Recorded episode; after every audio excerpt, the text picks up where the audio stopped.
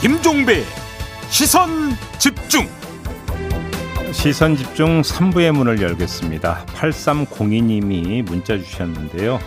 내일이 단풍놀이 마지막 기회인 것 같아서 준비하고 있는데 추울까봐 걱정, 비가 올까봐 걱정. 요즘은 다 걱정이네요. 이런 문자를 보내주셨는데요.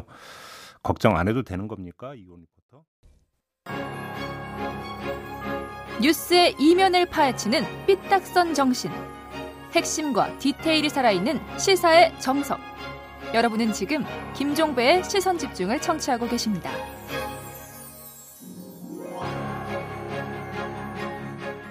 대장동 핵심 3인방으로 불리는 분 사람들이죠. 유동규, 김만배, 남욱 이 세 사람이 구속됐습니다. 이후 여야 반응이 달라졌는데요. 여당은 곽상도, 박영수에 대한 수사 촉구와 함께 개발이익 환수제 처리를 공언을 했고요. 반면에 야당은 이재명 후보에 대한 수사를 촉구하고 나섰습니다. 특히 유동규 씨가 이 압수수색을 당하기 직전에 이재명 후보의 최측근으로 꼽히는 사람이죠. 정진상 민주당 선대위 부실장이 유동규 씨와 통화한 사실이 알려지면서 논란이 커지고 있는데요. 자, 민주당 선대위 상황실장이자 국회 국토위 소속으로 개발이익 환수에 관한 법률 개정안을 직접 발의한 진성준 의원 연결해서 이야기 나눠보겠습니다. 나와 계시죠? 네, 안녕하세요. 네, 진성준입니다. 일단 정진상 부실장이 압수수색 직전에 유동규 씨와 전화 통화를 한 사실은 확인이 됐는데요. 이 네. 성격을 어떻게 규정을 해야 될까요? 의원님은 어떻게 보세요? 글쎄 정진상 실장의 입장문에 따르면 음. 어, 정진상 실장이 먼저 전화를 걸었다는 것 아닙니까? 네, 네. 그 이제 공교롭게도 압수수색이 시작되기 직전이었는데 음. 그것은 뭐 우연의 일치라고 보여지고요. 우연의 일치다. 예. 네, 그렇죠. 만일 음. 압수수색 사실을 정진상 실장이 알 수 있는 위치에 있는 게 아니지 않습니까? 예. 그리고 만약에 유동규 본부장이 무슨 정진상 실장한테 전화를 해가지고 뭐 구명을 호소했는 거라고 한다면 음. 어, 유동규가 먼저 전화를 걸어야지 정진상이 먼저 전화를 걸 리가 있겠습니까? 근데 그럼 네. 거꾸로 보면 정진상 부실장이 또 그러면 굳이 유동규 씨한테 먼저 전화를 걸어야 되는 이유가 뭐가 있을까요? 아니 그래서 정진상 실장이 저 어제 입장문에서 그렇게 밝혔죠. 네. 어, 정영학이 검찰에 제출했다고 하는 녹취록이 막 대대적으로 보도되고 있는 상황에서 음. 평소에 본인이 알고 있는 유동규의 모습과는 너무 달라가지고 네.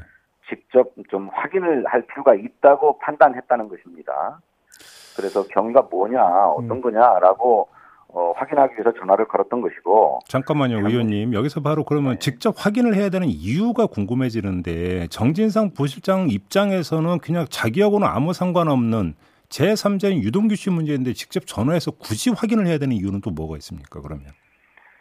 정진상 실장 입장에서는 당시에 성남시에서 추진했던 사업 아닙니까? 예. 그리고 무엇보다도 이재명 시장이 민간이 독식할 뻔했던 어, 개발 이익을 공공이 환수하도록 최선을 다한 사업이거든요. 네. 그런데 이것이 무슨 문제가 돼가지고 배임이라느니 또 뇌물이 오갔다느니 하는 녹취록이 막 보도가 되니까 음. 당연히 확인해볼 필요를 느꼈겠지요. 저는 그렇게 봅니다. 만약에 그렇다라고 한다면 그 확인해야 될 필요는 오히려 정진상 부실장보다는 이재명 후보에게 더 있었던 거 아닐까요? 그러면 왜냐하면 성남시에서 추진했던 사업과 관련된 것이라고 한다면 이재명 시장과 정진상 실장은 하시라도 소통을 하는 상황이고 네. 그런 관계 아닙니까?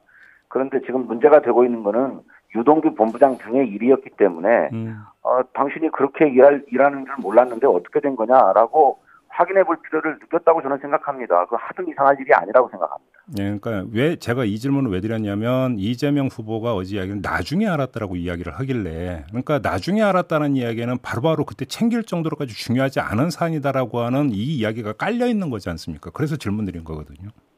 글쎄 어느 시점에 뭐 통화를 했는지 어쨌는지를 알았는지를 음. 뭐 저로서야 확인할 길이 없습니다만 네. 어, 나중에 확인했다, 나중에 알았다라고 하는 사실이 그렇게 중요한 일인가요?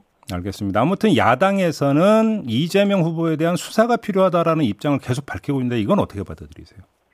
정치 공세라고 생각합니다. 이재명 후보에 대해서 흠집을 내려고 하는 거죠. 음. 뭐 50억, 100억 받았다는 그런 돈 받은 사람들에 대해서는 수사해라 마라 아무런 얘기가 없는 사람들이 예. 어, 이재명 후보에 대해서는 그 사소한 경황만을 가지고. 또 사소한 꼬투리만을 가지고 무슨 문제가 있는 것처럼 자꾸 공격을 해대고 예. 있습니다. 예. 잘 아시는 것처럼 이것은 성남시라고 하는 지방자치단체와 그 음. 산하의 공사가 추진한 일입니다. 음. 공무라고 하는 것이 뭐 은밀하게 숨어서 추진할 수 있는 일이 아니고 모든 음. 것이 기록에 남아 있을 수밖에 없고 예. 관련 공무원들이 다양하게 관여하는 음. 그런 사업이기 때문에 음. 지금까지의 수사나 국정감사 과정에서 음. 무엇이라도 이재명 시장이 문제가 있다면 그 책임을 밝히는 뭔 근거와 단서가 나왔을 거예요. 음. 그런데 아무것도 나오질 않고 있지 않습니까? 예, 예. 그런데 계속해서 이재명 후보를 거기에 끌어넣으려고 음. 정치 공세를 펴는 것이죠. 알겠습니다. 지금 그 민주당 같은 경우는 곽상도, 박영수 두 사람에 대한 수사를 촉구를 하지 않았습니까? 아무튼 네. 이제 그 배경엔 관련 인물, 어, 그러니까 곽상도 의원의 아들, 그다음에 박영수 전 특검의 이제 인척이라고 하는 사람들한테 돈이 간 사실이 이제 밝혀졌기 때문인 것 같은데 네. 본격 수사하고 있다는 이야기는 그 저도 들어본 바가 없는데 검찰이 왜 이렇게 지금 행보를 하고 있다고 보세요? 그래서 저는 이해할 수가 없다는 것입니다. 음. 이 막대한 개발 이익을 놓고 예. 누가 예. 가져갈 것이냐, 또 그런 개발 이익을 얻도록 하는데 누가 도움을 줬느냐를 음. 밝히는 것이 이번 수사의 핵심 아닙니까? 예. 그렇다면 돈이 어디에서 나왔고 어디로 흘러 들어갔는지 그 음. 돈의 흐름을 추적하는 것이 저는 핵심이라고 생각합니다. 네. 그런데 이와 관련된 수사가 이루어지고 있다는 얘기는 들어본 바가 없어요. 예. 검찰이 왜 이렇게 수사를 하는가라고 음. 하는 건데 음, 음.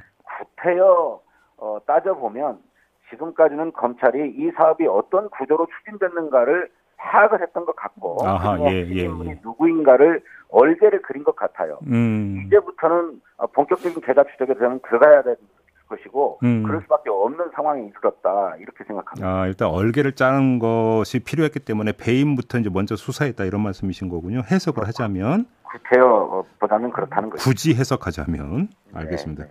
그다음에 어제 민주당 대장동 TF에서는 원유철 전 의원 부인 계좌 추적이 필요하다라고 그러니까 아주 콕 집어서 주장을 했던데 이건 왜 이렇게 해서 그러니까 주장을 하신 겁니까?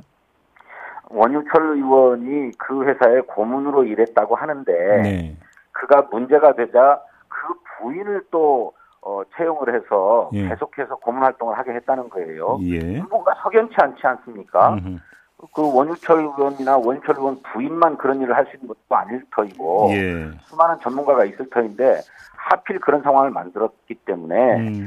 그냥 무슨 뭐 급여를 줬다는 게 아니라 실제로 급여가 얼마가 나갔고 또 다른 비자금이 흘러가는 것은 없는지 계좌 음. 추적을 해야 된다는 것이고 음. 결국 그 얘기는 곽상도 의원이나 박영수 특검에 대해서 어, 수사하라고 하는 것처럼 돈의 흐름을 쫓아가야 된다라고 음. 하는 취지의 주장입니다. 아, 그럼 뭐 일반적 차원의 취지였는지 아니면 혹시 뭐 민주당에 뭐 어떤 특별한 제보가 들어온 건지 이게 궁금해서 좀 질문 드렸던 건데 그런 건 아니었던 거고요.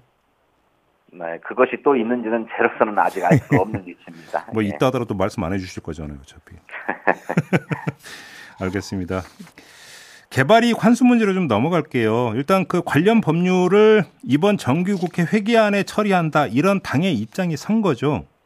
네, 그렇습니다. 어제 정책의원 총회에서 예. 어, 개발이익과 불로소득을 공공이 환수할 수 있도록 해야 된다라고 음. 하는데 인식을 같이 했고 이번 정기국회 내에 관련 법안 입법을 마무리한다. 라고 하는 당의 방침이 확정되었습니다. 근데 지금 그 발의된 관련 법률이 여러 가지가 있는 것 같은데 교통 정리는 좀 된 겁니까? 어, 워낙에 이 개발 사업에 걸쳐 있는 법들이 많습니다. 예. 그리고 여러 의원들이 이 대장동 개발 사업과 관련된 문제 의식 속에서 음흠. 많은 법안들을 내놓았어요. 음. 이걸 이제 단일 안으로 만들어내는 작업은 추후에 벌어질 거고, 예. 벌어질 거고 원칙적으로 어, 개발 이익을 공공이 환수하도록 해야 된다라고 하는데 음. 공감했다는 음. 말씀입니다. 그러니까 아무튼 뭐 지금 보면 여러 가지라고 하는 게 민간이 가져갈 수 있는 이익의 총량을 총 사업의 네. 6%로 제한할 거냐, 10%로 제한할 거냐, 8%로 제한할 거냐 여러 가지라고 하는데 의원님 개인 견해는 어떠세요?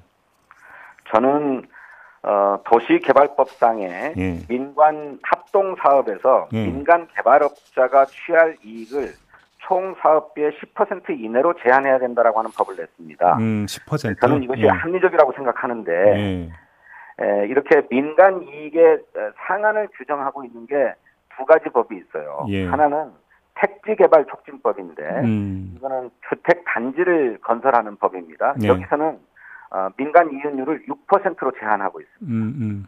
또 하나는 산업 입지법인데 이거는 산업 단지를 개발해서 공급하는 법이거든요. 예. 여기서는 15% 조성원가의 15%를 더한 가격으로 분양할 수 있다고 규정하고 있어서 예. 이 6에서 15% 사이 어딘가에서 정해져야 하는데 음흠.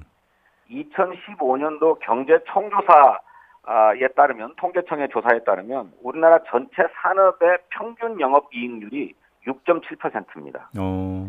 그 중에서 부동산 음, 개발업과 임대업은 11% 정도의 수, 수익률을 가지고 있고 네. 건설업은 4.3%거든요. 예.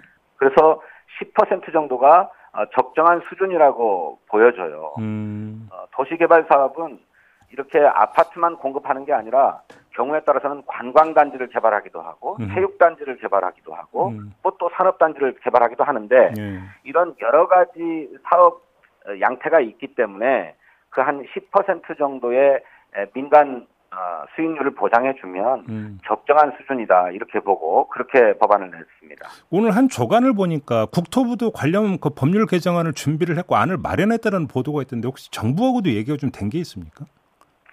예, 정부하고도 어, 당정 협의를 통해서 예. 에, 개발 이익을 공공이 환수하도록 해야 되고 예. 현재 수준보다 많이 높여야 된다라고 하는 원칙에 합의를 했는데 예. 그 구체적인 이윤율의 수준을 어떻게 할 것이냐 하는 문제는 어, 당과 마찬가지로 여러 가지 법안들이 나와 있기 때문에 음. 국회 심의 과정에서 어, 정리한다 이렇게 원칙적으로 합의했습니다. 그러면 어제 민주당에서 정책 의총이 열려 정책 의총이 열렸었죠 어제. 네 그렇습니다. 그럼 여기서 더 구체적인 그 방안까지는 의총에서는 얘기가 안 된 거고요. 예, 뭐 이렇게 뭐 숫자를 얼마로 할 거냐 하는 것은 논의되지 않았고, 네. 어, 어, 이런 여러 가지 법안들이 나와 있기 때문에 음. 심의 과정에서 어, 당 안을 만들어 갈 예정입니다. 아 그래요. 근데 지금 야당 반응은 혹시 좀 체크해 보셨어요? 국민의힘 입장은 어떤 건지? 국민의힘도 이 개발 이익을 환수해야 된다라고 하는 입장에는 같이 하는 것으로 보입니다. 어. 실제로 대장동 개발 사업에서 왜 그렇게 막대한 개발 이익을 민간에 넘겨줬느냐? 예. 뭐 이재명 어, 당시 시장이 민간업자하고 서로 짜고 그런 것 아니냐 이런 주장을 계속해 왔어요. 예. 그렇기 때문에 개발 이익을 환수해야 된다라고 하는 데는 어, 원칙적으로 동의하는 것 같고 음흠. 또 그런 차원에서 어, 국민의힘 소속 의원 이현승 의원이 대표 발의를 해서 저보다도 훨씬 강한 법안인 어, 민간 이윤율 6% 어, 제한을 두는 법안을 내기도 했습니다. 오, 예. 네, 그래서 저는 어, 이 공공이익 환수에 관한 법률이 잘 처리될 거라고 보는데 음. 속내는또 정말 그런 것인지는 잘 모르겠어요. 어, 이런 법안들을 심의하기 위한 의사 일정을 잡자라고 제안했더니 예. 예 국민의힘 간사가 아, 그 급한 일이 아니고 긴급 현안 질문부터 하자라고 하면서 어, 법안 심사 일정을 합의해주지 않고 있고 그 왜 안 하냐 그랬더니 법안을 너무 많이 다루면 몸이 힘들어져서 안 된다. 예? 이런 얘기를 했다고 해요. 아, 잠깐만 진짜로 그렇게 이야기를 했다고요? 예, 그렇게 얘기했다고 합니다. 그리고 뭐 그렇게 민간 이윤율을 제한하면은 도대체 누가 투자를 하겠냐, 음. 주택 공급이 위축된다 이런 얘기도 했다고 합니다. 네. 그래서 겉으로 얘기하고 있는 바와 속내가 다른 게 아닌가. 음. 아, 이제라도 국민의힘의 본심이 무엇인지를 내놓고 음. 어, 정말로 이렇게 천문학적인 개발 이익이 민간에 흘러 들어가고 소수가 독점하고 그것 때문에 이전 투구가 벌어지고 예. 불법과 비리가 저질러지는 것을 막아야 된다고 한다면 예. 이 개발 이익 공공 환수에 관한 법률들을 정리하는데 전향적으로 나올 것을 촉구합니다. 근데 지금 그 말씀하신 것 중에서 요거는 좀 한번 따로 뽑아서 검토가 필요하긴 한 것 같은데요. 만약에 이렇게 되어버리면 주택 공급이 줄어들 여지는 있는 거 아닌가요? 아니 아까 말씀드렸던 것처럼 예. 민간의 개발 이익을 완전히 차단하자는 게 아니지 않습니까? 예, 예. 적어도 자본 투자에 맞는 자본 수익률, 평균 음. 수익률은 보장한다는 것입니다. 음, 음. 그런데 우리나라 전체 산업 평균의 6.7%의 영업 이익률을 보이고 있는데 네. 10% 수준에서 보장한다면 아, 투자 안 할 일이 없지요. 음. 아, 그야말로 도박을 해서 일확천금하겠다는 게 아니라면 음. 어, 부동산 개발업자들도 또 건설업자들도 적정 수익을 얻겠다고 해야지 음. 일확천금 하겠다고 달려들면 안 된다고 생각합니다. 아. 그런데 그러면 거꾸로 보면 지금 그 지금도 이제 법률로 그것을 상한을 정해주지 않아도 나오는 평균 이익률이 굳이 그러니까 그 정도라고 한다면 굳이 법률로 또 상한제를 둬야 되는 이유가 뭐냐라는 또 역 논리가 성립이 될 수 있을 것 같은데 이건 어떤 말씀 주시겠어요 그러면 그거에 대해서는 그런데 음. 에, 우리 땅값이 막 폭등하고 부동산 경기가 굉장히 활성화되어 있을 때는 네. 그렇게 보통의 예상 수익보다도 훨씬 더 많은 수익을 남기지 않습니까? 이건 음. 대장동 개발 사업의 대표적인 거죠. 그러니까 아주 예외적인 폭리를 이제 방지하자 이 차원인 거죠, 그러니까. 네, 그렇습니다. 음, 그렇습니다. 알겠습니다. 그렇게 이해를 하면 될 것 같고요. 별건 질문 하나만 드려볼게요. 왜냐면 뭐 과거 이제 당 전략기획위원장도 맡고 하셨으니까 오늘 네. 국민의힘 저 후보가 결정되지 않습니까? 네. 누가 후보가 됐으면 좋겠습니까? 민주당 입장에서? 어, 이게 경선의 막바지로 갈수록 누가 아, 될지 모르겠다는 분위기인 것 같습니다. 네. 어, 홍준표 후보가 무서운 기세로 치고 올라왔는데, 음. 또 많은 분들은 그 당심과 민심이 일치하지 않는 것 같다는 음. 얘기들을 많이 하더라고요. 예, 예, 예. 어, 그래서 뭐 당심이 결국 그 최종 후보를 결정하게 되지 않겠느냐 하는 관측이 대다수인데, 예. 저는 국민의힘이라고 당심과 민심이 어떻게 그렇게 에, 괴리가 클 것인가. 음. 결국 당심도 민심을 따라가지 않겠는가 어. 하는 조심스러운 관측을 해봅니다. 아, 그럼 홍준표 후보가 될 거라고 보시는 거네요, 그러면? 뭐 그럴 수도 있겠다 이런 생각을 하고 있습니다. 근데 홍준표 후보가 상대하기 더 쉽다고 생각하세요? 뭐 쉽고 어렵고를 떠나서 예. 어, 그런데 음. 어, 홍준표 후보도 경륜이 있는 후보지만 음. 지난 대통령 선거에서 한번 제 상대를 해 보았고 예. 또 어, 말씀이 정제되지 않고 또 이 국정 운영의 철학이나 비전이 음. 시대에 맞지 않다라고 하는 것만큼은 뭐 윤석열 후보나 크게 다를 바가 없는 후보라고 생각합니다. 알겠습니다. 또 홍준표 후보가 될 것 같다는 말씀이시네요. 알겠습니다. 아니, 저는 그렇게 본다는 건데 네. 뭐 개인적인 관측일 뿐입니다. 알겠습니다. 네, 마무리할게요, 의원님. 고맙습니다. 네, 감사합니다. 네, 더불어민주당의 진성준 의원이었습니다.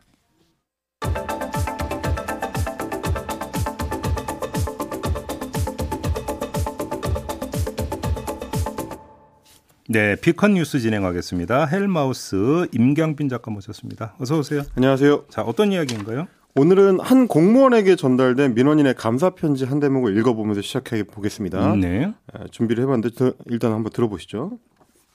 주무관님 안녕하세요. 주무관님께서 적극적으로 도와주신 덕분에 8월 4일에 1회차 구직 촉진 수당을 무사히 수령했습니다. 중앙부처에서 경무에 힘드실 텐데 적극 행정으로 저같이 문제가 많고 부족한 사람에게 큰 도움을 주셔서 너무나 감사드립니다. 항상 건강하시고 건승하시길 바랍니다.